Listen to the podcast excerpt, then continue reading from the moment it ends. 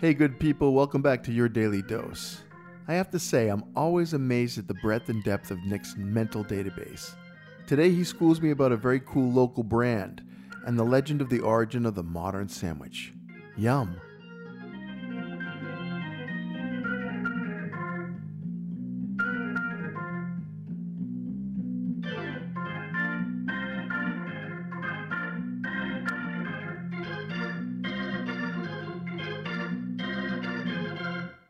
I'm just realized that that that's a Deli Fresh Threads shirt. Yeah.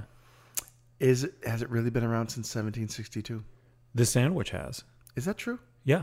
I don't. What's a thread though? Oh, so this is a brand from a friend of mine. His name is Anthony Bencomo. He also goes by Biggie.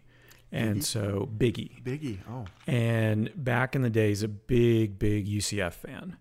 And so what happened was back when he was at U C F, and I think shortly after, he and his friends created a U C F uh, spirit store, and they did their own T-shirts. They did their own T-shirt cool. designs and stuff because they were really, this was a long time ago before the team had its current run of success. I think back in the Dante Culpepper days, so late nineties. That, that was, I was just before Dante Culpepper's days, yeah. yeah. So they were going there, they did this, and they didn't see, yeah, for whatever reason, it came to an end. So he was like, he really enjoyed that though. He really liked, uh, not necessarily, he didn't, he doesn't do the design. He has somebody else do the design, but he envisions it. He comes up with the packaging. Everything is packaged like a sandwich. Oh. So if it's the hoagie shirt, it'll be packaged like a hoagie. If it's the P B J shirt, it'll be packaged like P B J. And he's got the wax paper and the deli bag and the order form on it. It's just great from Clever. a branding perspective, Beautiful. everything else. And Uh, he's fantastic, and he does a really good job with it. The designs are wonderful. The shirts are Thoughtful quality. design. I yeah. It's something. It moves products. Well, and through the whole process, right? Like everything from the packaging to the note that he hand writes that goes along with it, uh, everything about it.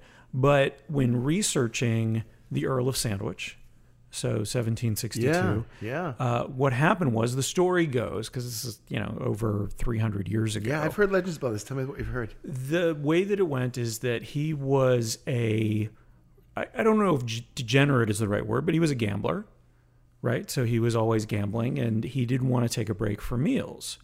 So he just said uh, to one of the servants, who I would assume was around at the time, take some meat and put it in between two pieces of bread, and I'll eat that while I'm playing.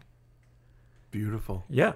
And then everybody else, again, so the legend goes, uh, goes, uh, I'll have what sandwich is having, which got shortened to, I'll have a sandwich. Nice. Yeah. Man, see that? And he gets the, the brand name too.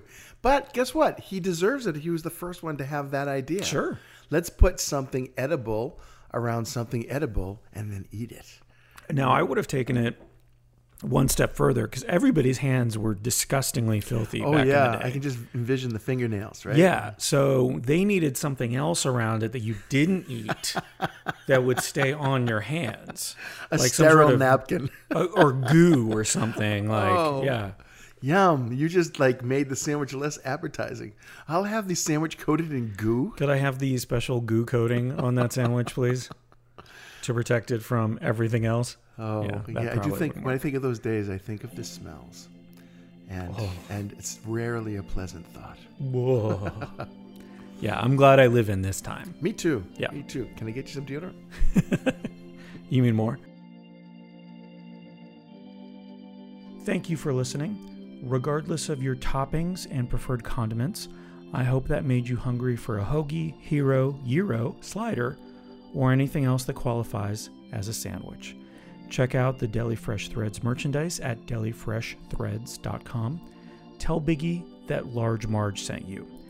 Then tell him it was actually Bob and Nick, since he won't know who Large Marge is in this context. Thanks for listening.